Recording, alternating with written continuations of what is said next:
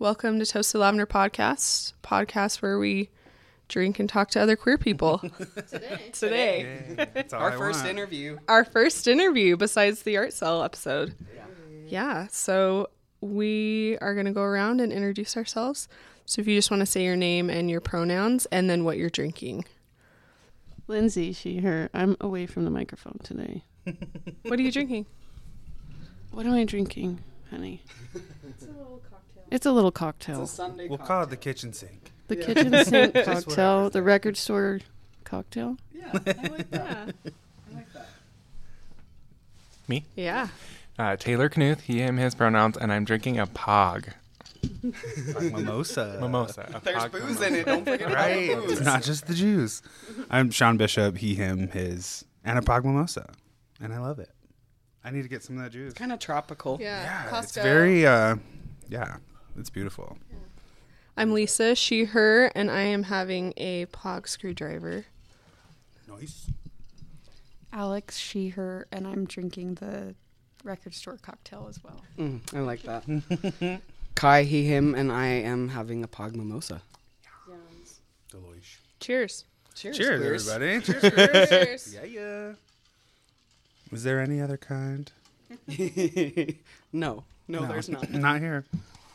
So today's episode kicks off a series where we are interviewing some local queer folks and talking about holiday traditions. So we're really excited to have Sean Taylor as our first guest in our series. And we're this is our first time recording at Lavender Vinyl, which is our other business. Um, we're all crammed in the corner here. We should definitely take a photo of this because it's really it's fun. we're making it work. It's like a tiny desk concert. Humble beginnings. Yeah, it is. It's like a Yeah, tiny desk. we're just kind of here. That That's great. we're just all crammed in and we're working it out. Yeah, I don't even need a sweater. No, no, you don't. Cozy together. So we'd love it if you guys wanted to introduce yourself, anything you want to share Sure. about who you are, what you guys are involved in. Like, why the hell did we bring you here? Yeah, why, Why, do you, should anyone care? why what did we want to to bring you guys here? And I, I'm, I mean, I kind of told them a little bit, but like, you guys have a, a very interesting story, I think. So please share what you'd like to share with us. Well, I think we need to back up to 2011, 10 years ago, almost. Oh, that's when we started. that's when we. yeah. Well, that's when. You tell. You tell That's our your story together. Yeah, yeah, yeah. You start. we sprung fully formed from the ground in 2011 as a couple. No, um, I'm. This is Sean. I'm from Delta, Utah, and then I moved to Riverton, Utah, when I was 10, and graduated high school from there. And those are both very conservative towns. And I didn't realize how conservative Riverton was until I left, because compared to Delta, it was much better. Just because they have things there, it's not in the middle of nowhere. Like you can, you can go to the store. There's a target. Yeah, you can get to the mall. There's a mall nearby. You don't have to drive two hours to get anywhere. And then I lived in LA from 18 to 21, doing school, theater school. Musical theater has always been a big part of my life. And then I moved back here when I was 22 to Ogden to go to Weber State, and I did musical theater there. And I took an extra year. I did five years, did five hard years at Weber State, and met this guy in my last semester, and then stayed in Utah. oh, we went to New York. There was a brief, there was a brief little New York situation. That you guys went together. Yeah. Yeah. Okay. Yeah, we moved there and then very quickly realized we just want like a The mountains yard were calling. and a dog. Yeah. The city, I mean, it was so fun and we could see these paths of these careers happening, but we would just never see each other. We'd never see our families. So you'd have to kind of give everything up for that. And we were like, mm, we miss being outside and nature and family and Yeah. all that stuff. So we came back pretty quickly. but it was great. It was really fun. And I'm I'm from Provo originally, and my mom moved me and my three sisters up to Davis County, so Clearfield, um, when I was like eight, I think, eight or nine, and uh, we there's not much to do in Clearfield if you've ever been. It's kind of just a They've bedroom. got an aquatic center. They've got there. an aquatic. They do. good, good point. We That's don't part have of that here. We'll talk about that though, because that's part of his. That's part of That's his my soapbox. We'll growing up. Yeah. But- when we get to the political section. Yes. Of, But in Clearfield, not much to do. So we did spend a lot of time in, in Ogden and, uh, you know, in the surrounding communities that actually had something to do. But graduated high school in, from Clearfield High, um, came to Weber, met Sean, and I spent only three years at Weber State and then Not five. not five. we- so we balanced it out. So we each did four. If we so just, we each did four. If we did the average. he's in a hurry. He's not even 29 and uh, about to do a PhD. So Yeah. it's like, okay. I'm a lifelong learner. I love it. Yeah. But then, of course, we moved to New York, like Sean said, came back. We bought our first house in the middle of Ogden. Loved it. It was brand new. And it was an Oden Ogden program. Like we wouldn't have been able to do it if it wasn't for Oh, like the special programming they were do doing. it.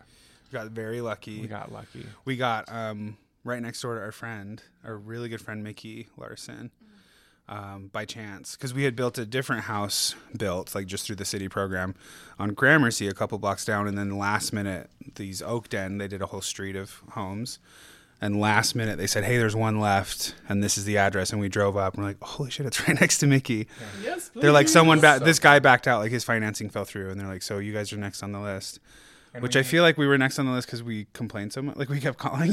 they were like, God, just get these people taken care of. so we bought our first house in Ogden. We like literally lived in it with like just a couch, a bed, and TVs because we we had no money for furniture or anything. And just over like three years living in that house, we'd buy like something on sale here, something on financed over at mm. RC Willey from there. we changed a lot of jobs in that house too, though. and we also yeah changed a lot of like jobs. we don't have kids and we don't plan to, and that's like the dual income, no kids thing kind of started to happen. We were like, okay, this is kind of cool. We can actually like live a little bit. and then Dink. A dink, yeah. a double income, no kids, dink, baby. dink status. And um, We cherish the dink status. but We that- watched kids for a while, and we're like, uh, you gotta go. I'm tired. Well, We and that potty was train 'em and the go. kids were actually a reason why we wanted a new house because that house was awesome and so great as a starter home. But anytime we'd let like my nieces and nephews over, it was just chaos. Chaos because the floor plan was really small. So in in the summer we started looking at at bigger houses, and in Ogden, when you want bigger, you have to go older, right? Because there are not many new homes that are being. Well, and we had talked about like even in New York, we wanted like an old brownstone. If we were gonna stay there, we're like let's get a brownstone and fix it up. And Yeah. we've always liked old houses, and I think I at least have my aunt and uncle grew up in a historic home in Denver, and just like the smell of the old wood and all that stuff was really nostalgic. And I just remember them fixing it up while I was growing up, and I was like, I want to do that one day. And you guys are both pretty handy. Like a lot of the work He's you've done much more handy than I We've am. done a lot of it ourselves. we we we we rent out or contract out the important things because we want them to last. You don't want your plumbing to. Yeah. No, and like we did wallpaper. We have this like 25 foot turret that's the stairs that goes up to the second level, and there's wallpaper all the way up that we wanted to replace. So we hired this little guy Charlie, who's like the last of his kind. He's Polly Pocket size too. He's I- teensy. He's on this small. little, he's like on this little tiny ladder all the way up there, and I was like, "There's no, there's not enough money on this planet. You could pay me to get up on that ladder." so spooky. but he so did. spooky. He, he crushed it. So, what year did you guys buy your historic home? Uh, 18. 2018. But we, we had actually we spent all summer going through old houses. We even put an offer on and got accepted into the old Browning Mansion on 27th and Adams.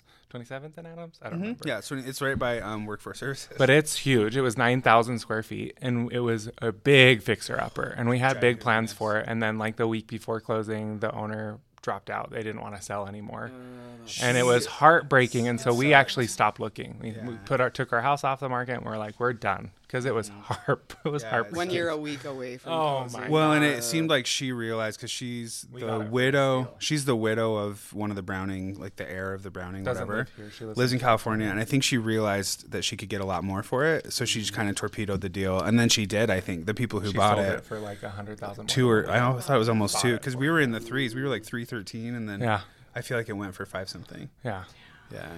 So we stopped looking, and we were just like, we're gonna be content. I even started a project that next day. Oh, we, I, we, we took our window, like we, we had a window in our bedroom that looked over the backyard, and we took it down and made a back door, a back door, and we built a oh, little porch. We did like a flagstone patio, and that was like August, and we moved in September. you didn't get to we didn't know we were gonna move. Because you were feeling like, okay, I'm just gonna. We're We gonna were gonna stay, in and yeah. just yeah. yeah, we're like we have a hot tub, we have a fenced-in yard. We're like we're chill, we can be here, and then mm-hmm. one day I was at work and I had a meeting with a local business owner and she texted me she said hey my babysitter fell through can you just meet me at my house and I was like sure and I put it in my phone to figure out where she lived and I was like I can walk here and I'm walking there and I was like oh my god she lives in this house yeah. this house and so we have our meeting in her in her study at the time and at the end I was like you know if you ever sell, will you just call our realtor? And she knew who our realtor was.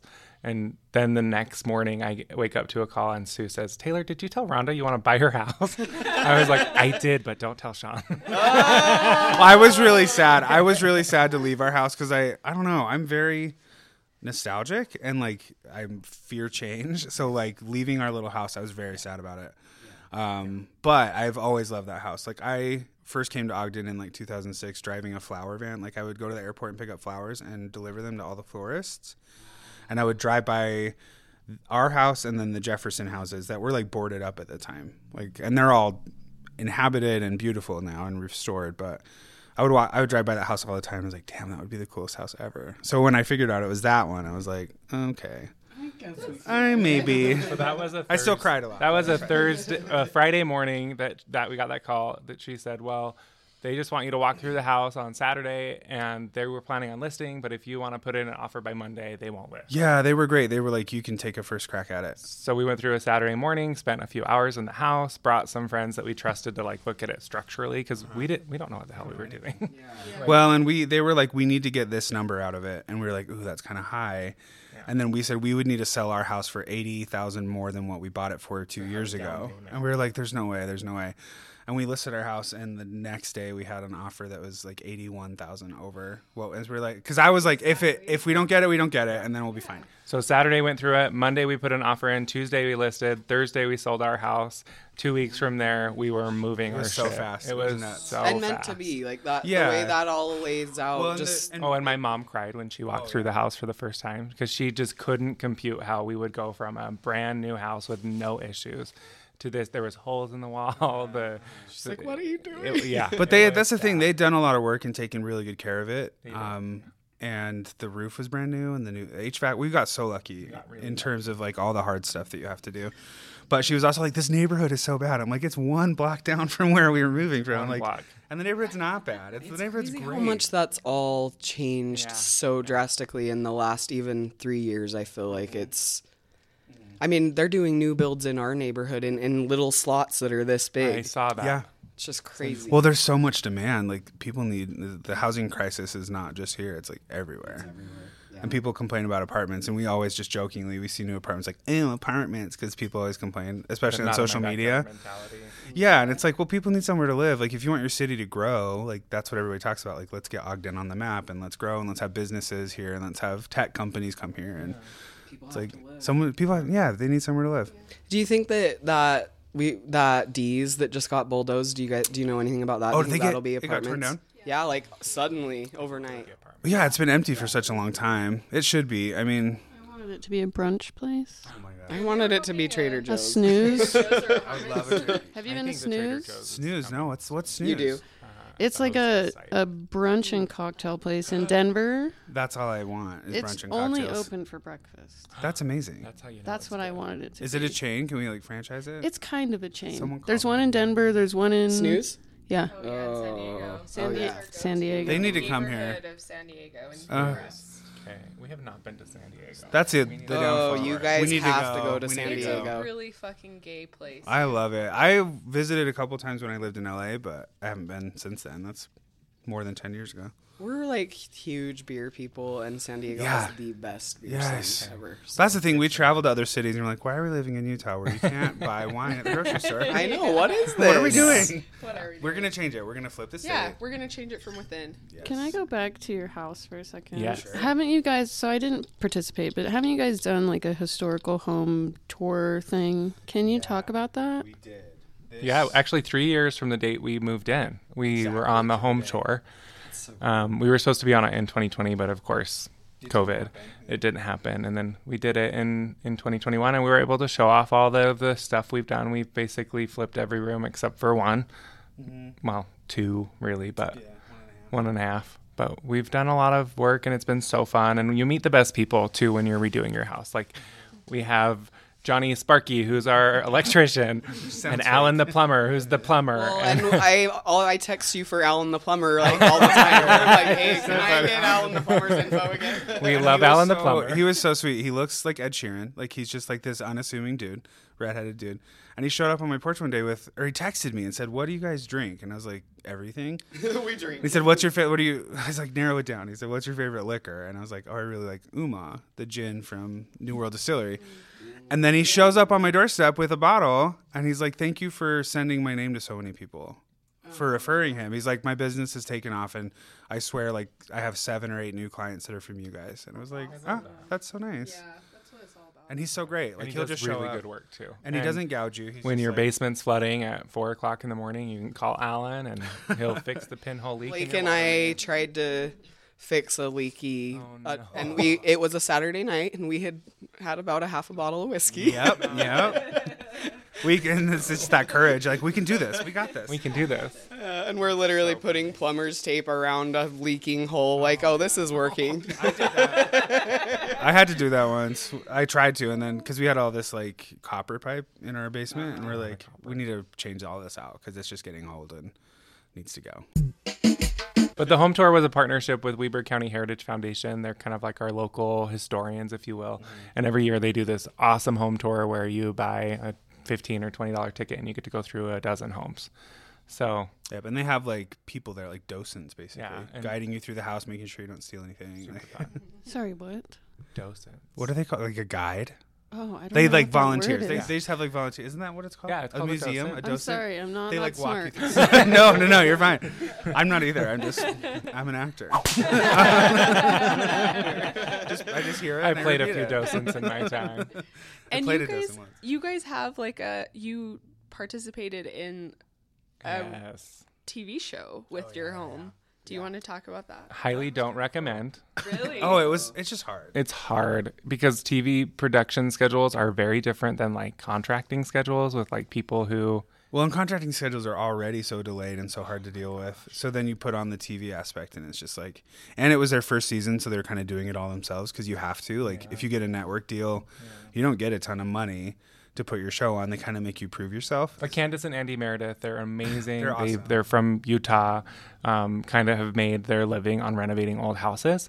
So they did like a Facebook TV thing when Facebook TV thing was a thing. And for like 30 minutes. Yeah, they had their yeah, old- and they called it Old Home Love, and they redid their home that they live in and lived in in an American Fork, and then they found this old abandoned school building in I- Fountain I don't- Green. It's not Mountain Green. I always because that's It's Fountain here. Green, and it's like twenty thousand square feet, old, the old historic school building that they are renovating and making it their family home because he had five boys. She three. had one.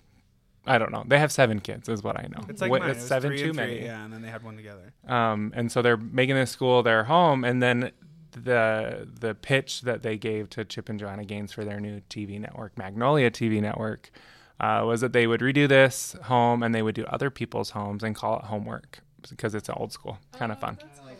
So they found us on Instagram and said, "Hey, you guys want to have your kitchen redone?" Yeah. They did a thing like an open call sort of where they were like, "Do you want an old space, a space in your old house redone in Utah or maybe California?" They were like, "We might be able, able to go to parts of California." And so they said, "Film a one minute video," and we were both sick. I think we were like upstairs. Well, it was the day after the Martini Bash. oh, yes, We were, we were not sick. We, We were were hungover. hungover. That's the same thing. Flu-like symptoms. Blue like some- yes. and we're like, we got to go film this video. And we basically just stood in front of the house and we're like, this is why you should choose us because this house is cool. and then, We're hungover. yeah, we got to go to. And they chose did, us, and- and they redid our kitchen, a And bathroom, our pantry, and then The made deck. a new back door, and, gave And us a they big deck. and they paid for like they covered They made some it of more those. affordable. Okay, they made it more affordable. you cover like all the hard costs, and Okay. then they do all the. They do the work. The labor and stuff. Yeah, we we had it what quoted. was a third of what we would Yeah, have. we had it paid for. quoted locally, That's and it was this- we awesome. paid about a third what Yeah. we would have paid. So was so that awesome. something that you guys would like? Did it turn out the way that you had hoped? Oh, the kitchen. Yeah, oh, it's it's like I couldn't have designed it better. And we we sat down first and just kind of looked at Pinterest and because she said, "What do you want in your house? Like, what are you thinking?" And we showed her some stuff. And one of the pictures we had picked was a kitchen she had done.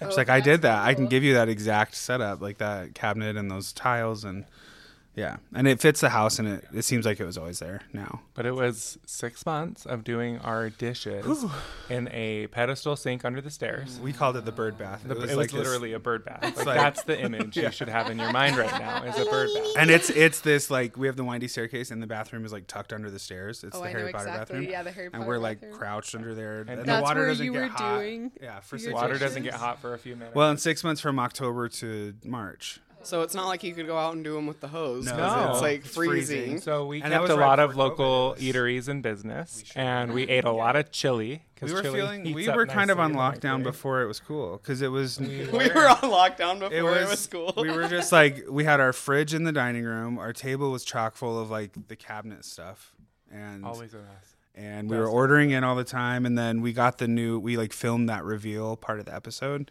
and that was March seventeenth of twenty twenty. So we were The already day looking after the around like, well, earthquake? shouldn't we be wearing masks? Oh my like God. it was We weren't right. even in our house for the earthquake. I was certain that We we, were in a would come rental. back to have the house leveled.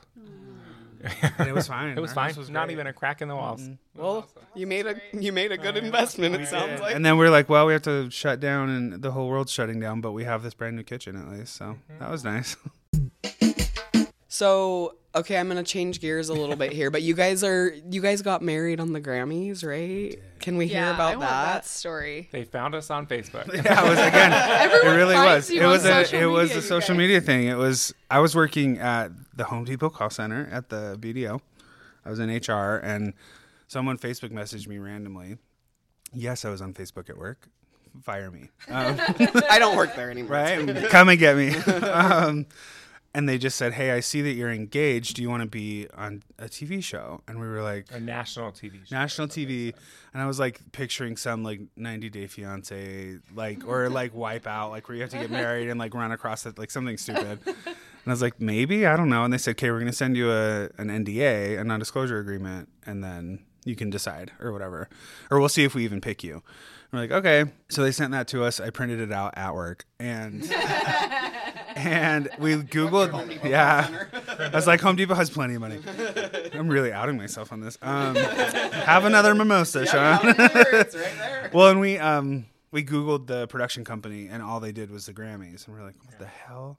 And then he was like, it's probably Macklemore, because Macklemore had the same love, and that's what it was. He performed. And they also said you'd be on national TV and you'd be married by a famous person. It is what basically. and you need to they said. dress yourself and get yourself to LA. Tho- Those were the only kind of stipulations. Yeah, so we had to buy suits on credit cards and with our mom's help. Uh, Banana Republic credit card. yeah, we didn't have suits. I know. so. We didn't have suits, and then We were poor college students And we essentially. flew I was my Southwest. final year. He was working f- full time at Home Depot. I just barely center. got promoted to the HR job at, at the call center, and I was on the floor before. Like Yeah. we had no money whatsoever. And I was working nights and weekends at IHOP. we were living fam with family. and we were living with my sister and we were dirt poor like just barely making it by and they were like you need to get to la and and dress yourself right and so we really did put And I think $440 suits on banana republic credit cards Yeah, and, and my mom bought one of our suits, bought- or like paid the rest of them. yeah i don't remember And then somebody had Southwest vouchers. and Yeah. so we used those. and then we stayed with his sister on an air mattress in the Uh-huh. middle of la yeah, in In, her like, shitty little apartment North, Hollywood. Yeah, it was awesome. And then we we didn't know we didn't know. I mean, we could make a deduction that it was the Grammys, but they didn't tell us it was the Grammys until we showed up on January 26th, twenty the day of. No, the for the rehearsal the day Oh, the before. 25th, yeah. the 25th. And we're like, this is the Staples Center. The Grammys are tomorrow. I wonder why we're getting married. Mm-hmm. And so we did a rehearsal, and we got to watch Madonna, like She's a hot rehearse. mess. She was a hot mess. She had a kid on a diamond leash, and I was like, "What is oh. going on here?" Oh, wow. I'm sorry. I need to know way more. Yeah. about this. she had a human child on a, On a diamond studded leash. diamond studded leash. She had a cane and with a her big, like- diamond grill in oh, she had a grill in. and full like white jumpsuit with red pinstripes. Yeah, that was so interesting. Like we did the rehearsal, and like Queen Latifah was the one who married us. Macklemore was out there doing his thing. Yeah, Mary and Lambert. Mary Lambert, and they were all wearing like super nice clothes and everything, and then they all wore something different at the show. And I don't know if that was like some designers like Yeah. get photos in the rehearsal one, and that goes out somewhere and benefits somebody. It was weird. But we were like on standby under the like bleacher, like In under the vom, under the people in the Grammys, and like the day of when we're like when it, the Grammys are happening, we're like in a backstage tent, just like huddled up, and we're with there were 32 other couples there. Mm-hmm. 32, And they wanted like all shapes and sizes. It was thirty something. yeah. 30, yeah. And all of our phones were blowing up because they finally. Well, and one of the couples got kicked out at the last minute because they tweeted about it. Oh, that's right. and they said you are done. because they were like, "Do not tell your families." And of course, we told we told quite a few people, but we were like, "You cannot." They you kicked did them not hear this from us. They violated the They NDA. violated- Yeah, the they NDA. did because they put it on Twitter. but we're you guys i don't follow pop culture very well um, and we're like standing in our lines waiting to go in and like this little polly pocket looking girl comes out and she's like what are you guys doing here and i'm like i And I think was we're like- about to get married and she's like oh my god that's so exciting Well, and she knew the two people in front of us. They were both choreographers who live in LA. And i was like she goes away i was like who the fuck was that that was Ariana Grande. and I was like shaking. I was like, oh my god, oh my god, oh my god. We're about to get married. Well, she yeah. was like the li- she's bite sized like She's she Polly is Pocket for real. Polly Pocket. When we're standing in the like we're lined up in the little vom, it's like in like concert documentaries where they drive the golf cart around in those huge stadiums. Like we can hear what's going on. Like Sara Bareilles was performing with Carole King and Metallica performed randomly. But we're standing there and like all of a sudden Chrissy Teigen is walking by and she stops. She's like, John, you need to take a picture with them. So there's somewhere a picture of us with John Legend, like huddled around him, and then like Julia Roberts walks by. with an entourage and, she she, is beautiful Stunning. I was like, like, I'm like, you look great for 50, girl. Get it. Get it. And then Willie Nelson had like the biggest entourage. Oh, she probably had 50 people walking behind him. it was amazing. Yes. My guys. mom was like, so she was. And then like when we actually lined up and so we they married us all in the aisles of like the celebrities. I remember watching this Yeah, live yeah. yeah, happening. it's on YouTube. Like, So we were standing right like my if I farted I would have farted on I would have farted on Ozzy Osbourne. you should have. Oh my God. so farted on Ozzy Osbourne. I would have farted on Lorde. I think. And then we like walk by, like, because they walk us down the aisle, and that sound, like, because we did the rehearsal, and it's huge in there. I've never been on the floor of the Staples Center, which is going to be something else. They're changing the name, and it's stupid. It's like, that doesn't matter. Crypto.com, yeah. Crypto.com, Stupid. you're I'm right. not calling it. We're not calling it that. So- But then we like they that sound and it's so loud and you like do the rings and everything and the song is playing and then we walk by and like Beyonce and Jay Z are in the front row and they're like Katy oh Perry. God. and Katy Perry I she was crying and I waved her I was like I love you and she grabbed both of my hands she's like I love you and it was, no.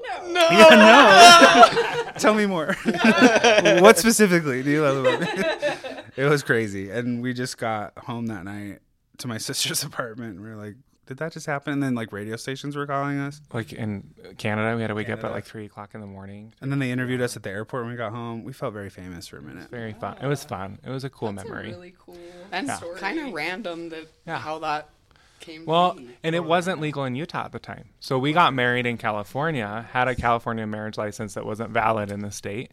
And then, of course, that June was the June that the Utah Supreme Court was like, oh, okay, queers, you can get married. But then for a second, right? And then they took it away. And then, of course, then we got it. started the Supreme Court. then it started the Supreme situation. Court. How many weddings have you guys had? Just the two. We have Just the the gra- two. we have the Okay. anniversary in January, the Yeah. 26th. Which is also when we started dating. Was like right around that same yeah, time. we got engaged on the 28th. Yep. And then um, we have our anniversary in September, which The is on the grandma 14th. version. And that's when you got married in Utah. Yeah. Yeah. And we didn't have any. And it wasn't a legal one because by Mm. that time the California was legal. because it went it went Mm. federal because of the law change, and so we just had a friend, Nick Mon, married us. I us. love Nick. Moore. love Shout out Nick to Nick Mon Mon. It was is so great. He was great. An incredible human. and we had a great like four piece band. It was these local guys, Mickey's uncle, and people just danced, and it was so fun. And we catered Cafe Rio basically. Our your aunt and uncle made it. They made it, and it was delicious. It was just chill and fun, and we wore the same suits. Your Yes, I love $420 that. Banana Republic suits. yep, and we we um Is your something old? right, and we were kind of broke, and so we wanted gifts for all of our people, like our bridesmaids and whatever you would call them. Um, and we painted shoes for them, which we'd never done before. And then I kind of took off and to this shoe painting Etsy thing that we did for a few years, which paid our rent in New York. It did pay our rent in New York. Yeah. Yeah. while. Yeah, like Vans, Like, like, canvas vans. Vans or Toms, that and we would paint like Disney characters. Disney. on. Yeah, lots of Disney, lots of Oh, Marvel, that's lots of cool. like It nerdy was stuff. very fun. it was fun. Very fun. And I'm sure rent in New York City is not cheap, so you must have been doing Oh, been our doing mortgage okay was with that. cheaper than what we paid in rent in New York. Mm-hmm. Yeah. We moved back. Yeah, when we started, I mean, they take a long time, so I felt okay charging, and I just kind of would raise the prices, and people kept paying for it. So I was like, all right. Yeah, keep doing it. A lot of rich moms were like, my kid needs Elsa shoes or whatever. I'm like, all right. Mm-hmm. So, and then you have like you did. I mean, you got really involved in politics too in Ogden. So I'd kind of like to talk about that if you guys are open to discuss that. I know Totally. you you Oh, ran yeah. for office and Yeah. In 2017, um, in 2017, right around springtime, you know, a lot of conversations were being had of who's going to run for city council. There's always, so in municipal races, there are always four seats available on the, uh, on the seven. Well, they're always on odd years, but uh, every four years it's four council seats, and then the other two years it's three council seats and and the mayor. So in 17 there were four council seats up, my district, and then two at large, and then d- District Three, which is where Angela Choberka lives. Isn't she one? We're oh, three. you're right. I'm three. She's one. You ran for three. I ran for- which is currently Doug Stephens and will be Yeah. Ken Richey. Yeah. So at the time, Angela and I were working together at a local nonprofit, and she had expressed interest in running, and I was like, "That's great. I wanna, I wanna help you. I don't know how to run a campaign, but I'm interested in running. I'm interested in running one day. I'm interested in working on campaigns. So like, let me, let me be your campaign manager." So.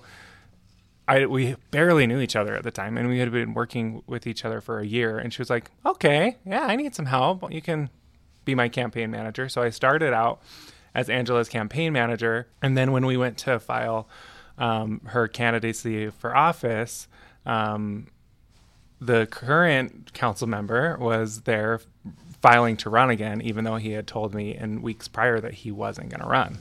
And that just kind of pissed me It was off. Doug Stephens. We can name names. we can name it. And he had already been on the council for 12 years. And I and I'm like, you know, I'm super duper like we need to have turnover and leadership and so Did you know that nobody else had filed against him, or is nobody that had filed and you it can was look that up, or you, that's like public? Yeah, every night they release the names who had filed, and there's a short filing window of like five days, and so by the fifth day, nobody had filed, and I was like, we can't just hand this seat to Doug. No, we no. can't just hand this seat for the Doug twelve, the twelve for the, for another four years, making it like 16 years on council. So I was like, I think I'm gonna run, and I was like, should I run? And Absolutely, and, yes, and we did, and it was fun, and it was like one of the hardest things I've ever done. It's a lot of work. And um, if you look at the trends in that district, it's obviously gerrymandered, um, and it's totally like overlaps with Mormon ward districts and how you know how those lines are divided. Yeah, so a It's lot of those Mormon dudes can just call their people and say, "Hey, this is who we're voting for," Yeah. and that goes through the the phone tree Yeah. basically. and- yeah. And a queer word- candidate, yeah, the a queer candidate had actually put it in ran four years to me before me. Turner Bitton had ran yeah. against Doug, and Turner was an openly gay man, had just gotten married, same same thing. Um, so he had made some great progress in that seat because Doug like got seventy percent of the vote the first time he ran, and then when he ran against Turner the third time he ran, he only got fifty nine percent of the vote, and then when I ran against him, he got fifty four percent of the vote. So we we see these gains, right? Um, and then of course Priscilla Martinez, who just ran against Ken Her Richey, campaign was she lost by less than a point, seventy eight 78 votes. votes, and her 78 campaign was just like Pr- it was impeccably good. ran. Like she ran the best campaign a candidate Oh in my Ogden God. has ever run. and I hope she'll be in the next time. agreed. Me too. Because she is Agreed. Ah, she was so Agreed. great. And I actually had considered running, but then Priscilla took me to lunch and she was like, "I want to run." I was like, "Yes, yes, Yes, yes. We support women. We support women of color." And she was she's a better candidate than I ever would have been. She's amazing. She was so She's So- awesome. Yeah, So she's really awesome. I was so sad when I saw those numbers. I mean, Yeah. so many people were, but Yeah. it was just so close, and that it really was just a matter of like a few more people being inspired to get out and vote. Yeah. Well, and of course, this is the tricky thing. Municipal elections are nonpartisan, right? They are not divided by Democrat, Republican, Independent. But um, there's definitely trends that imply right your political affiliations and i think that it was calculated that doug didn't run again because i don't think that the republican party thought that he could have won again so they picked a new younger handsome face and and ran ken and he did a good job too we had two really good candidates in that seat Yep. but and he, I think he'll be an improvement on Yeah. Doug. Not as much as Priscilla would have been in my eyes, just from a community engagement perspective. Yeah. priscilla does the work Yeah. yeah, she's out there in the community, and and I hadn't met Ken until he had started running. Which, uh, it's, to his credit, he did show up and like start going to stuff, and I hope that continues. And Yeah. especially with all this Marshall White stuff coming up, I'm like, we need to talk to him and get him and say, hey, let's let's get this thing built. Yeah. So let's talk about that. Let's talk about the Marshall White stuff. We've had um, we've been talking with our listener or yeah, our listeners the last kind of as an end cap on our last couple episodes. You know, we want people to be involved in the local community, even though our podcast reaches further than Ogden. But I think you know, getting your people and your community on board of something is how you start anything. Yeah. And and um, maybe inspire other people to look into their own communities if they're not involved. Well, this is a really interesting statistic that we were talking about with a political science professor yesterday. If you were to remove every age group in the state of Utah except for 19 to 28 year olds, guess what color our state becomes? It's blue. Like solid dark blue. If only 19 to 28 year olds voted in this state, we would be electing progressive Democrats.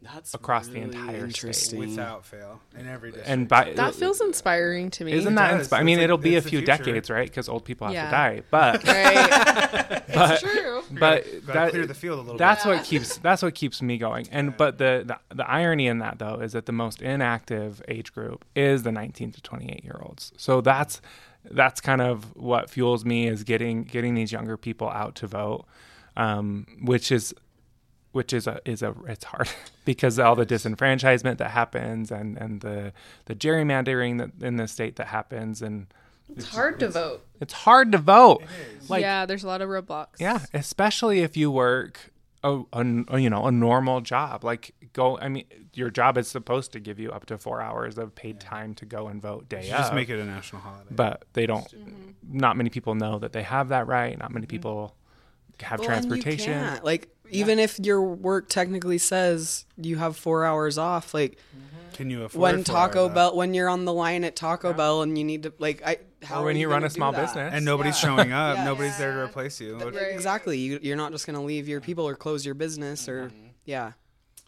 Yeah, and those roadblocks increasingly seem intentional. That just like to keep keep people away, so that a certain subset of people kind of controls the narrative. Well, when when I went to vote in 2017, the the main library branch, arguably the one that should have Spanish translators located, they didn't even have a single Spanish translator at the facility. There were community members volunteering Who had just ha- who had just by? were in, were voting themselves to to translate in Spanish for our our community members who speak Spanish as their first or only language. Mm-hmm. So in the middle. All translators. calling all translators, right? Yeah, really, they should provide. I mean, read read the neighborhood because it's it's yeah, it's Ogden, it's East Central Ogden. We have people from all over, and just having like only English is not enough Not enough. for accessibility. Well, and speaking about not enough, do you want to? You, I've talked a lot. You talk about Marshall White. What do you mean? Well, tell I mean, tell us. So we've we've kind of gone over the main points of what's happening with it, but what are the updates and what can people do to be? Our last update was um, right after the city hall meeting. the Well- big council So the big council meeting. Maybe we should start with why should people care about the Marshall White Yeah. Center? Yeah, Both from like a practical standpoint and just like a symbolism and representation standpoint. Yeah, and that's the thing. Um, Marshall White himself, Marshall N. White, was a deputy for Ogden, Detective. detective for Ogden Police Department. He was a civil rights leader, and he was killed in the line of duty um, in '63. As he was investigating a burglary in the neighborhood. in 68 they finally got the building put together and built but we were looking through this giant scrapbook they have in the marshall white center of all the headlines of like should this be below washington boulevard because in those days washington boulevard was the segregation line like legally black people couldn't own It was homes above Washington or below 40 something. Like there was a spot that you were allowed to exist basically. And so there were all these conversations and then it got built in 1968, which is, you know, the civil rights like culmination year. But it, I think it's also important to remember, like Ogden, Utah, had a black o- a black detective sergeant on the force in 1963. Mm-hmm. 1963. That's Yeah. and Marshall was a was a retired veteran, a brick mason, a father, uh, the one of the presidents of the local chapter of the NAACP. Like this man did the work. Yeah, and I, don't- I don't remember if it's his house or one of the kids' houses, but one the of family them home was got demolished to build the center. Like, s- and they were um, Miss Oneida called into that meeting. Marshall, Oneida is Marshall's daughter. Marshall White's oldest daughter, I think. Yeah. Um, she called in, 76 years old. I Yeah. think.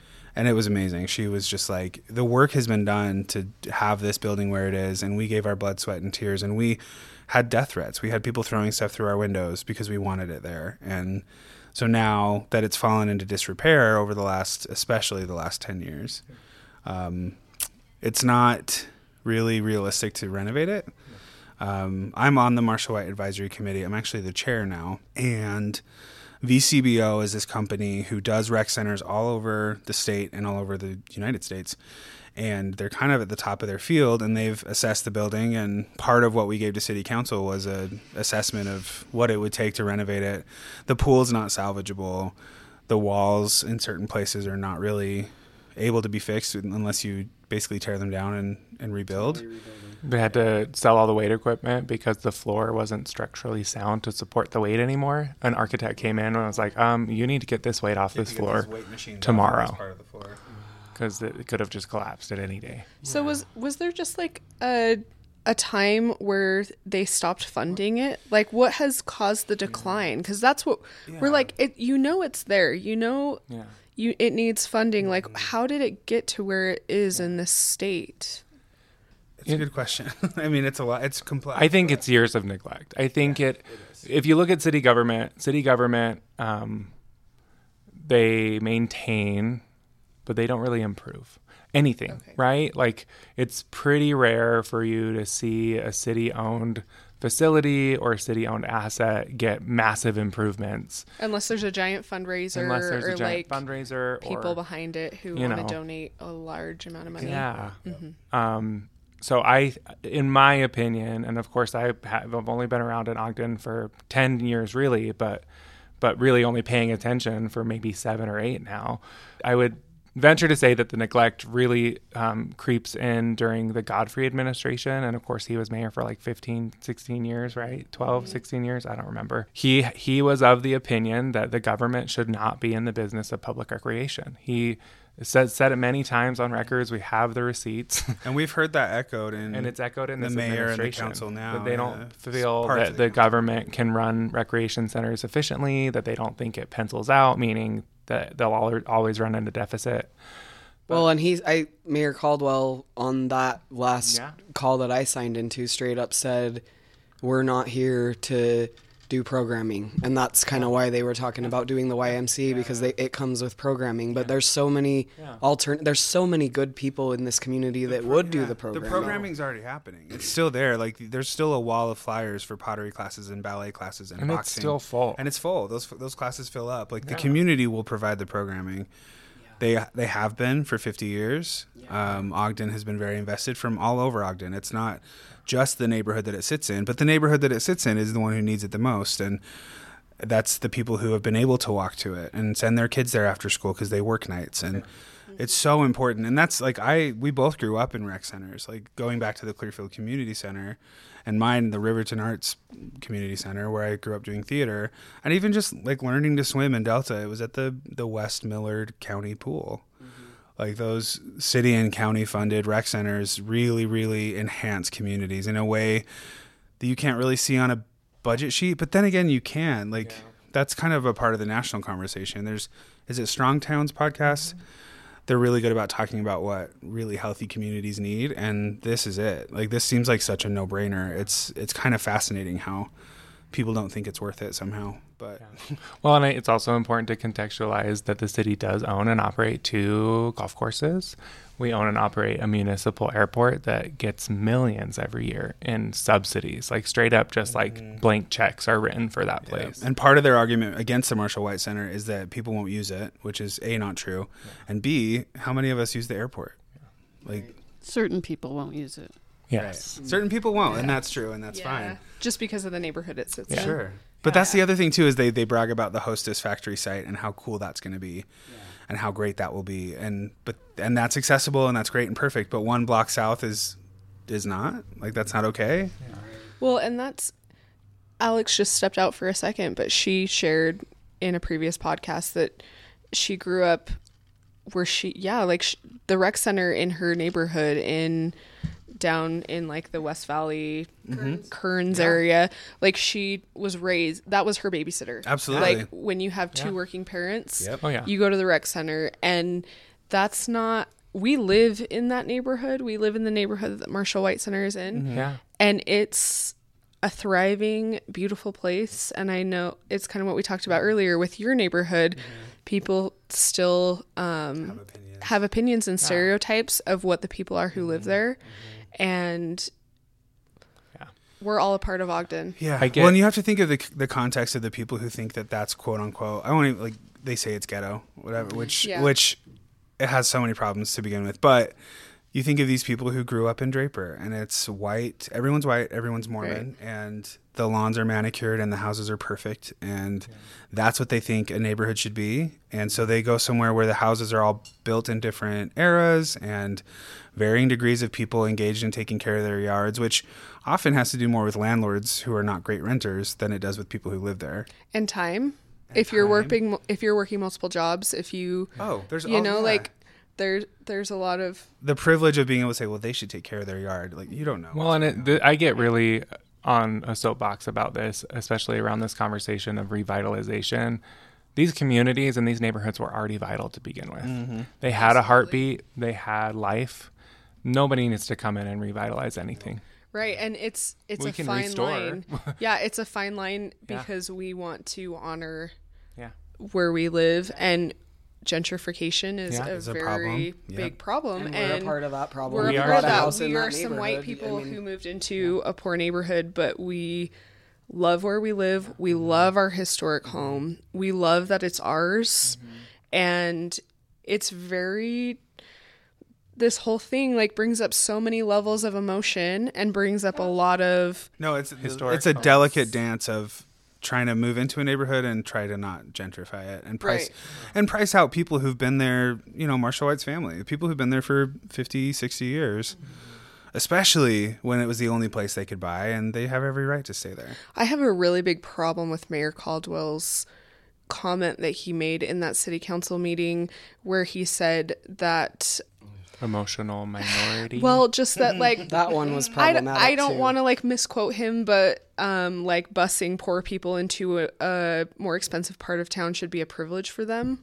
oh my i don't even remember that That was during that. That really got me how it- riled He spent eight years working with underprivileged youth, and one of the best parts about his job was seeing how great it was when these kids did a good job and were able to get bussed up to these nice facilities like, at, at once reward. once they got good grades and yeah that's and it's like, so pretty much, so it's horrendous yeah. There's so, you know how many problems there are with that statement. But it's like this community needs it. We'll support it. Uh-huh. And I want to know like what we can do to further help. Yeah, this I think honestly, people just sh- want to show up and start doing anything. We're having a community conversation at the Marshall White Center about the Marshall White Center on Saturday, December 4th, and that's open to the public. We brought flyers somewhere. yes, I have them, and they're going to be hung- hanging up Yeah. in our windows here. Yeah, and there's a Facebook group. There's it's all over. And Camille Washington did those flyers, and they're beautiful. And Alicia Washington's been helping us a lot. Um, we're all that's the thing is people are like, what can I do? And we all want to say like it's it's we, not me. Like we're none of us is in charge of it or Well, and it it is powerful when people show up. So I will say, I have a lot of access and privilege, full stop. And part of that access and privilege does afford me certain entry points into conversations that aren't held in the public sphere. I'm a past chair of the Diversity Commission. I can text a lot of our elected leaders, and they'll Yep. typically respond unless you they're mad at me. United Way, so you understand the, the nonprofit world Yeah. in Ogden, but you also Yeah. did development for Weber but State. I but I bring this up because I know for a fact that the outcome of the November 9th was determined before November 9th. Mm-hmm. But because November 6th, 7th, 8th, and 9th happened and hundreds of people called in, emailed, it was a different outcome on November 9th. it was. And and even just with us standing in that room with signs, um, everybody on that panel who had a lot of them had previously entertained the idea of moving it because the YMCA doesn't want it there or whatever the reason is. and that we All have of them. we have a reputation for that. When Uh-huh. people show up, things change. The Marshall White Advisory Board was not going to be created. People showed up in people it. 2017. It got voted in in 2018. The mayor sat on appointing anybody for six months, and then we all said, "No, enough is enough. Damn, do your job and appoint people to that board." A month later, we had appointments to that board. You got to hold. We said, to "Where what is they the say." money?" We said, "Where is the money?" Mayor Caldwell. Well, we know that we have money to support this center, and in this late, latest budget cycle, the city council approved one million every year for the next five years of seed money to build the facility or rebuild the facility, whatever you Or want upkeep to say. the current facility. So when we show up, the conversation changes, and it changes fundamentally to the point that we can make a li- like. I get into um, heated conversations with another co-organizer where I'm like, "We're breaking ground by the end of 2022 on a new building," and she's always like, "No, I'm thinking more 2024," and I'm like, "No, if the community shows up, there's no reason why we can't be breaking ground on building a new facility by the end of 2022." Mm-hmm. And so, what the hoped outcome is is that they'll demolish the existing structure and rebuild on that site a brand new Spark because restoration doesn't seem. It doesn't seem plausible, and it would cost quite a bit more. And VCBO has done this before, where they have built a new rec center on the site of an old one, and they'll kind of build around it. And they talk to us on the Marshall White Advisory Committee meetings, which are public. Anybody can come to them. You can go I'm not watch sure. them all if you yeah, I'm not sure. at You can watch, like, you can read the minutes and watch the recordings, and um, but they have used like they'll they'll pull up the old gym floor and use it on the wall in an artistic way.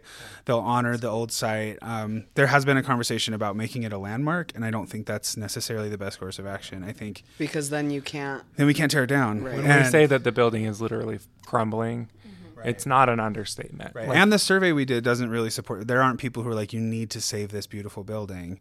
It's just we need the center, we need the space. It's and not about the actual like So do you- structure. Do you feel like the city will give enough money to support the rebuild, or do you think there's going to need to be additional funding? So there's been talks in, especially in this last city council meeting, of the council suggesting to double their initial commitment to 10 million. The initial estimates say about 30 million is what it would cost to build a new center. Between that's 20 a and third- 30. That's a third of exist, and it's not costing the taxpayers anything because it's BDO lease revenue, which is.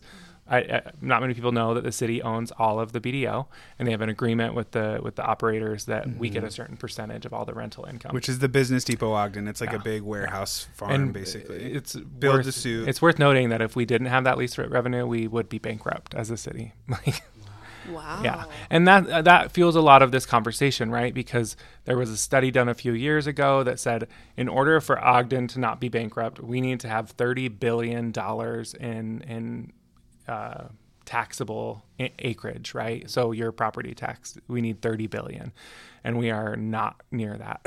so mm-hmm. so that's this idea that the city's community and economic development team looks at the downtown as the highest potential for that increase because you're not going to increase property taxes on homeowners because everyone gets pissed off. Mm-hmm. But if you do it on the downtown core, that's why they view this land as being so valuable. So Wow. that was a lot of jargon. I'm sorry. No, No, I, that's that's backstory a lot that we don't that we don't that I don't was understand. Just, I was just looking at you like, oh, your bill might go up. Yeah. a lot Oh. of clarification. Hey, I I'll pay an extra dollar of Yeah. whatever to Yeah, like. absolutely. I'll let my God, that's my property silly. taxes go Yeah. up to pay for that, and that's Yeah. that's the kind of thing they talk about. Like we need the more revenue, we need this and that. I mean, the way to get people to stay in your town and have kids here and have their kids grow up here is to have stuff to do and Well- have a safe place to drop your kids off, and they can go to gymnastics and then pottery and then come home and they're safe. Well, and I'm sorry, but we live in a town full of doers and mm-hmm. dreamers. Mm-hmm. And when Ogden High was on the chopping block, people said, hell no. When the Egyptian Theater was on the chopping block, people said, hell no. Polk Elementary.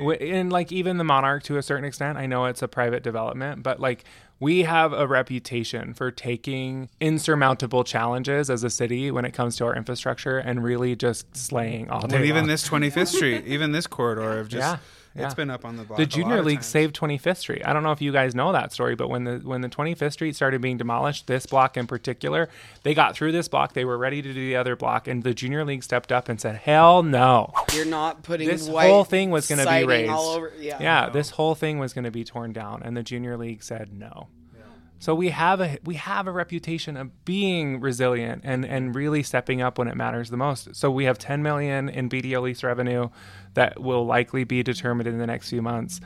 There's the American Rescue Plan dollars. Ogden's getting some odd 30 million dollars in in money and this administration has been very inauthentic and not transparent with how we're spending that money.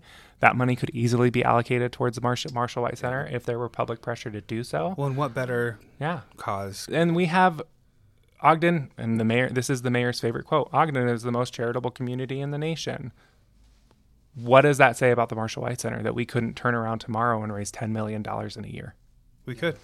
we are People for Ogden High raised 20 something. yeah. Ogden Clearfield metro area most charitable area in the country Well, and the and that's the other thing is every city around us has figured it out. Every other city up here, every other city of our size in Utah or lots smaller has public recreation. Like Roy has 30,000 something people and we have almost 100. We're in the 90s and they have this giant aquatic center. That's huge pool. and beautiful and Yep. Yeah. So they if they can figure it out, what's what's our problem? Yeah. Yeah, I totally agree. Right. Yeah, that's a really good point. And we're one of the only cities in of, And of of course- size in Utah that doesn't have it. It's in, we also might have to bond for it, which Sure. is it would go up for a vote, and the voters would have to determine if they wanted to bond for that amount of money.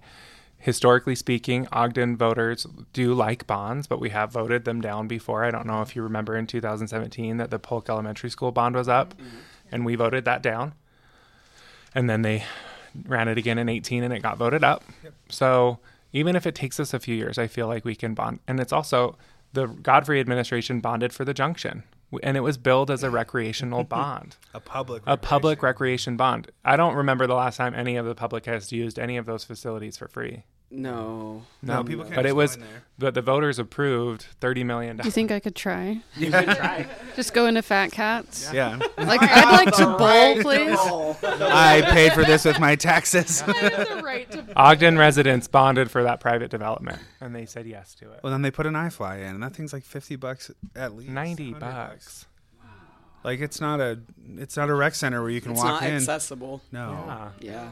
And when Yeah. I did it, I didn't make it very high. I was a little chubby. somebody didn't somebody give us gift cards or something? Some, your mom gave us gift oh cards. yeah, yeah. Yeah, we didn't really fly so much as not hit the ground. We made it. That's great. That works. We made it. Arrested gravity just slightly. Do you have any closing statements on the Marshall White Center, what you've been working on, what you want our listeners to know about it? I would say just show up. Go listen to your city council meetings. Um, I've learned so much just from listening to them. Just being married to him in the same house as him, listening to our friends go up and say, "I'm making public comment tonight." Go make a public comment. Go let your voice be heard. And it's. I think we've shown, like we said, all of those people, not all of them, but a lot of the council members and the mayor and the administration were entertaining the idea of moving it. And then we all showed up to that meeting, and to our faces, they were all a visibly like shook by it, and B said, "We don't want to move it. Of course, we don't want to move it." And so now we're not moving it. Like that's that's in the city. That's in the ethos. That's out there. We're not moving it. So showing up has a lot of power. And I would say showing up even in times of not crisis. Like it's really easy to get to get riled up about the Marshall White Center or about police reform or about whatever hot topic is scrolling through your feed in, in any given day. But something as simple as go to the city's website, subscribe for the council agendas. They get sent That's huge. Yeah. they get sent every week to your inbox. You can just scroll through and read read the agenda. Even if you don't show up for the meeting, at least you're aware of what's going on in that agenda. Um, and then the city council, Brandon Garside, who's the communications person for the city council, they've been doing a really fantastic job, especially post COVID. Not post COVID. When COVID happened, they were forced to really modernize, and they've done a really good job. Brandon and his team post these amazing quick recap videos on the social media of the council every oh, week. Oh, that's cool. And they're like three minutes. So even if you just watch those, that's three minutes of your week. So Yep. you know what's going on. Yes. So you can, Yeah. and he does a very good job of just like succinctly stating, like, this is the conversation, this was the vote, here's the outcome. Yep. And I think it's so, if we, if we all did that, Sure. we would be so much more aware of what's going on from boring zoning stuff to important issues like the Marshall White Center. I think people would be really upset to know that we are spending $6.25 million on improvements to the airport this year alone. Six point two five million dollars, and And that's in the, one and the and the city will come back and say, "Oh, well, we got grants to do that, and we used this blah blah blah blah." But that's a lot of money for a for a facility that only the Mm-hmm. elite, and they're not even Ogdenites that own and operate those leases. Yeah. They're out of towners that come in and take advantage of our public infrastructure that we pay for. So Yep. Yep. And that's the thing. Yeah. Like you said, showing up for the things you care about, just the raw data of that. Like, if you get that agenda and you see something on there you care about, and then you throw your iPad on the counter while you make dinner and listen, yeah, just having that that, having that number, having those numbers go up for important issues to you, even just that shows them like, hey, people really tune in when we talk about this. We get a lot of public comments when we talk about this. So just having that little bit more of awareness for me has helped a lot to understand what's going on. Like I'm the chair of this committee, and a year ago I was like, I would never want to be in leadership of the committee. I barely even thought I would make it onto the committee, and it's just, I mean. It's kind of designed to make you feel that way. I feel like Oh, it's it's easy, it's very intimidating, and it's it's and the rules of civility are just there to uphold white supremacy. If we're being entirely honest, Yeah, well, we- and we I had a really hard time with the di- diversity commission. Like Oh, I, yeah. I had a really Absolutely. hard time with it, and it wasn't anybody did something wrong, but it it was just what you're saying. Like I just felt like imposter. yeah, syndrome. like I just but couldn't. you're one of many. Like not Yeah. to discount your no, experience. no, but- I know it. That's a common it's been theme. a trend and it's a problem. It's a huge problem, and it's the city. I mean, they had a diversity um, employee who was supposed to be right under the mayor and had the mayor's ear, and that did not go well. And they squandered that opportunity, and they're squandering their opportunity with the diversity center. To be honest, they're not diversity committee. I mean, not diversity center. Um, yeah. well, they, it seem it seems like an optics thing. It just seems Yeah. like they have it there Yeah. so that they can say they have a that diversity they have one, commission. but they don't actually listen to them, and then Yeah. they publicly call them biased and whatever on the council meetings. Right, right. Yeah, they do. Okay, so um, just kind of a, the last thing. Like this is Yeah, we're gonna we're gonna go fun a little bit. We want to talk about the holidays. Holiday time. Yeah, I, we want to hear about your queer holiday traditions. Oh man, we were thinking about that on the way. I was like, I was just thinking because we just got some Christmas cards and stuff from people, like holiday cards to put on the mirror, and we've never done that. We've never. Yeah, we've never done a Christmas card, Uh, holiday card, That whatever. surprises me about you guys. I know. I you think with the theater and the One Yeah. year, we, one year we did record a a, a, a song, we did. you did. Of course you did. Oh my Yes. god! Can and we, we, made it. We this? made it naughty. Can- oh. So the album, the album cover. Was The us. song wasn't even naughty. It was just the cover. The song was what? I don't. I don't even remember. remember. Describe the cover for our listeners. Well, it was us. He was putting- very anti this. Oh, it was. He's like, oh, He was very. it anti was this. humiliating. Um, we were both putting ornaments on a Christmas tree, and we were both not wearing pants, yeah. so you could see our asses. We were a lot more svelte back then. was we were a lot more svelte. I don't know if I was. Can we have access to this picture? I don't know if I could even. I find it. hope everyone burned that. Can you, and that can you please can you dig it up? We'll put it on our And there Patreon. was some. There was some. And you only um, see our booties, only our butts. Well, and there was some pun we did with like holes jingle for the bells, jingle balls or I something. think we did jingle balls. I don't remember. Bells or holes. Some- oh, oh, Holy something. Night. Oh, I don't- It was Oh Holy Night. 'cause that was the song. It was Oh Holy Night. Guys, I love this. Why don't you do this every year? We did that one year, and we gave them all. recorded it for Yeah, us. we gave them all kind of like white elephant gifts. Yeah, we just gave it to our family. amazing. It was only family, and they all screamed. It was funny. But it was a lot of effort, you guys. it was. It was a Yeah, we. effort. I think You're like, I, I'm doing You guys school right now. I I'm not doing that. right now. our traditions feel like I don't know. They're very personal. Like we we have stuff that we do with our families, but we also have like parts of our family that are strained and we don't really engage with, and for various reasons. Part of them being the queer experience, but um, we just kind of do whatever we want. Like that's our our tradition is to just like carve out space for ourselves and For a few years there, at the beginning, we would go to Disneyland every like, Yeah, we did every that. December. We did that for like three or four years. Because that here's a pro tip: like the eighth to the thirteenth, dead. It's ghost town. So and it's all decorated go- for Christmas. Oh, yeah. So we did that for a few years. We've traveled a lot over the holidays. yeah. Yeah, and we I don't know. I mean, I think things like Friendsgiving and kind of chosen family stuff has taken a, an amp up in the last few years. The holidays are weird, and I mean, I don't need to tell you all, but like it's it's so hard. I think for everybody, just because family is weird and strained and difficult, and I think for me, it's just like doing the comfort things. Like we just, Well, and as we get older, like, and more and more anti-capitalist, like, and more and more like decolonizing. Thanksgiving is terrible and Christmas are both terrible. Yeah. like from a social justice lens, like Yeah. it's really hard for me to balance. Like my my mom, we grew up really poor. But my mom, for how I don't know how well I know how she did it. She put it all on Maxed credit cards credit and cards. layaway.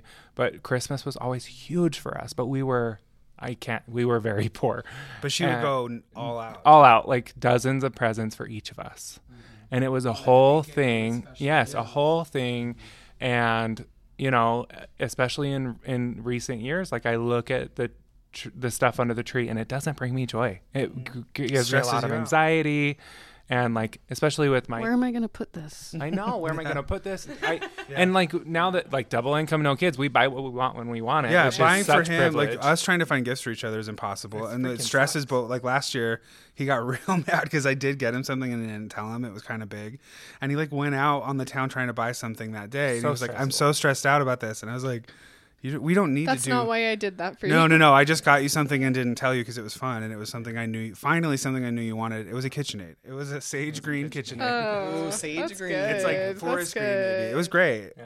But that's the thing we've talked now. We're like, we want experiences. We want. Yeah, and of course, like my sisters are re-traumatizing their kids with these huge Christmases, and like I, I, my nieces and nephews are like the kids, right? And I want to spoil them. And for a few years there, we did like we would spend hundreds of dollars on these kids for Christmas, and then it was just like, no, no more. So we're really trying to focus on experiences and quality time, and just really trying to spend meaningful amounts of time with our family to show them that like beyond the material we're there for each other. And I think that's how we've kind of embodied the holiday spirit is just by spending time with each other. Yeah, there have been lots of holidays, especially early on when we did try to go see every aspect of the family.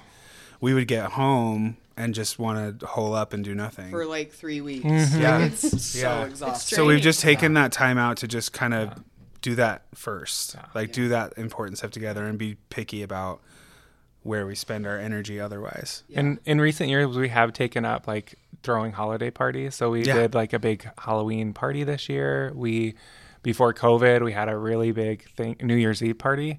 So and that's like all our friends and family in it. They're so fun. Yeah. And so like I would rather spend like 500 bucks on booze and food Yeah. and have 40, 50, 60, 70 people at my house and like Yeah. just have a good time. Oh yeah, and you have those pictures and those memories. Like we still talk about the funny, dumb stuff that happens. Oh yeah.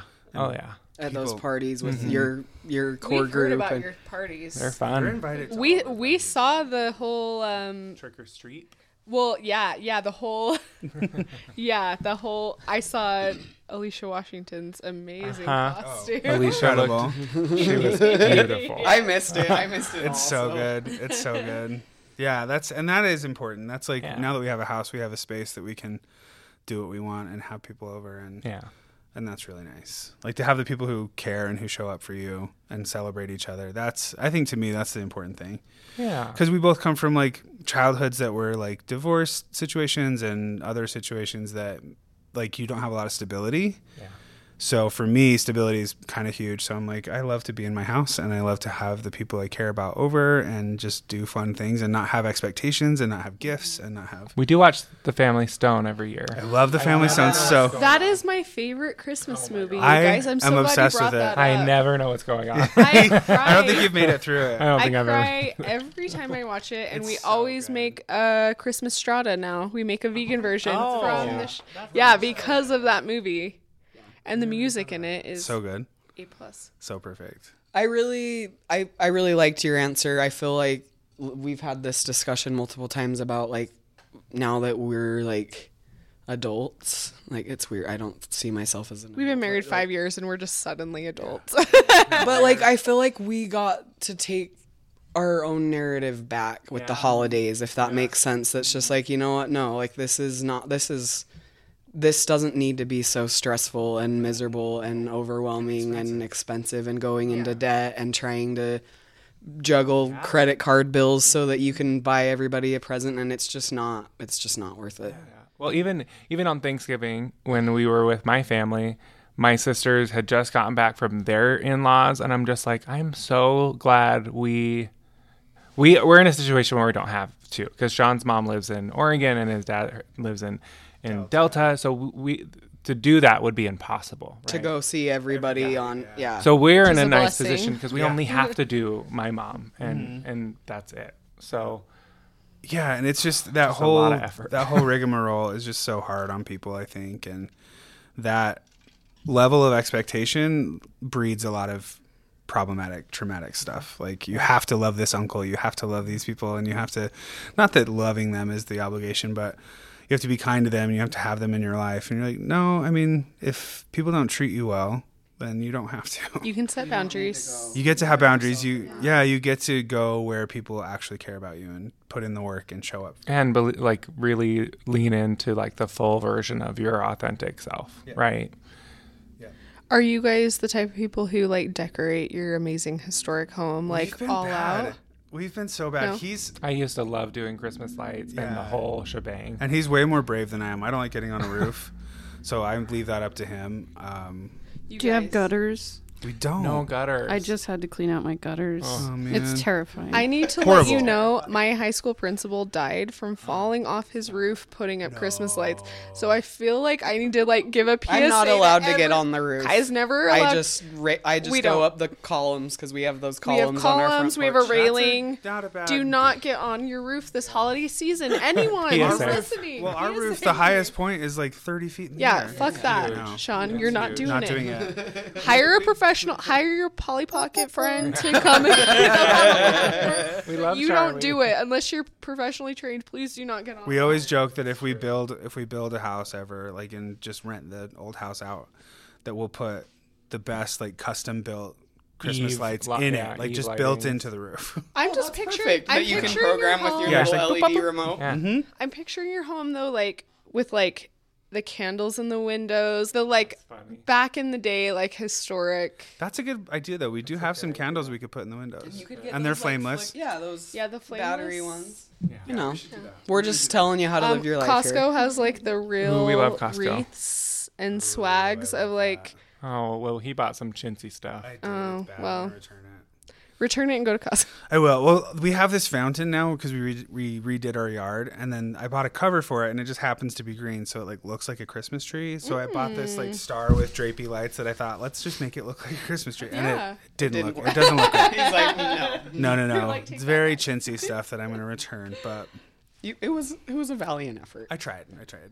I will. The week, the weekend after Thanksgiving, we do decorate our tree, and that is one of our. That is a tradition. We put on Leslie Odom Jr.'s. We Christmas do album. Leslie Odom Jr.'s Christmas album, and and we whenever we travel, we try to get an ornament from wherever we've been. I know that's pretty cliche, but that's No, what we fun, do. though. But it is fun to like pull out the ornament from Mexico and think about the trip we took with Sean's mom, and like it is, When we went to Oregon, um, and we got like a lighthouse one. yeah. Yeah. So our tree is not like cute; it's just a bunch of random. I like it that way. I don't But like it has the, really a lot of personality Yeah. and meaning. Yeah. Yeah. I don't like the like. But we haven't done it Interesting yet, so we need to do that today. Our tree's up. We just haven't put ornaments on it. So So we should do that probably today. If you had like one thing you had to do this holiday season, what's like your number one on your holiday bucket list? Honestly, for me, it's the simplest stuff of like making something really good to drink and sitting with no lights on, only your tree, and like watch Home Alone. You know, like With your dog and your cat on your yeah, lap. just like being warm and having it snow would be nice. I don't know if the planet I don't know if that's ever gonna Yeah. happen. the planet's the capable of that anymore, which is terrifying. yeah, Let's but keep it positive.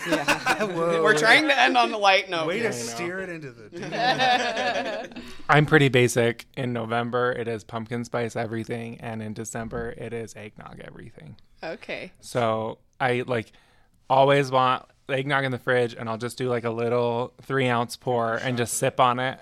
A shot of Oh, I love that. It's the best. I do you love add eggnog. Southern Comfort? Like, do you go traditional? You've never done booze in it. I've never done you booze just in like it. it straight up. I think it's for me like because I grew up in like essentially a single parent household. We spent a lot of time at my grandma's house, and she always had eggnog around the holidays. So, for me, it's I don't want to like adultify it.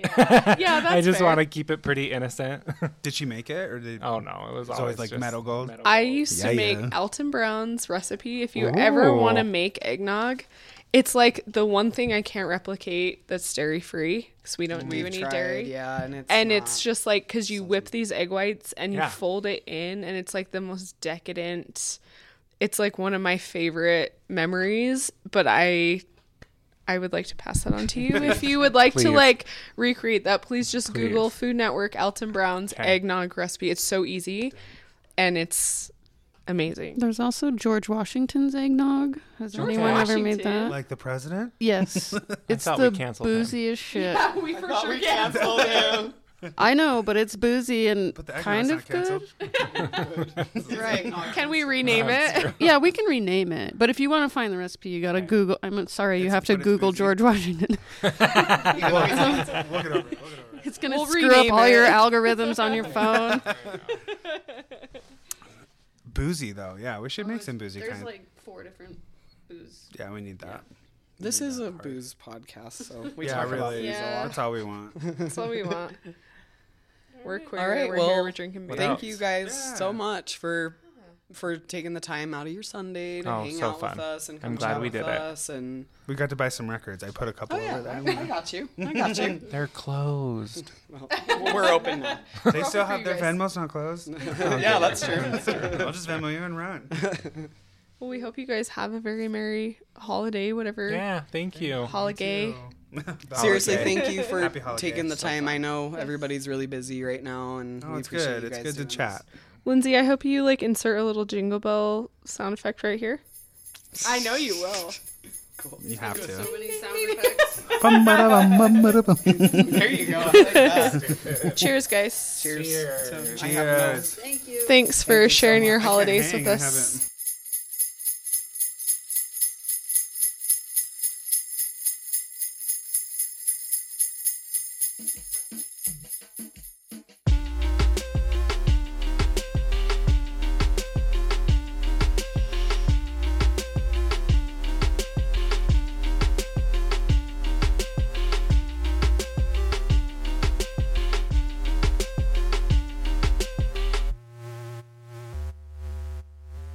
A term was spoken earlier that we need to explain, and it was called VOM, and this is your theater lesson for the day. There you go.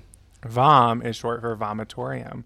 And in Greek theater, they had these voms, vomitoriums that would uh, actors would enter in the stage, and vomitorium means to spew forth, like vomit. Okay, well, I was I Yeah. was wondering it. Vomitorium Okay. to spew forth. So that's what spews you forth onto the stage. But also, if you have to puke, then that's where you should go. to the vomitorium. Yeah, sorry. I'm speak- we're, we're using fancy words today. No, I, I love it. Your We've learned a bunch vocabulary of new words are today. docent and Docent and vomitorium. vomitorium. Brought to you by the letter D.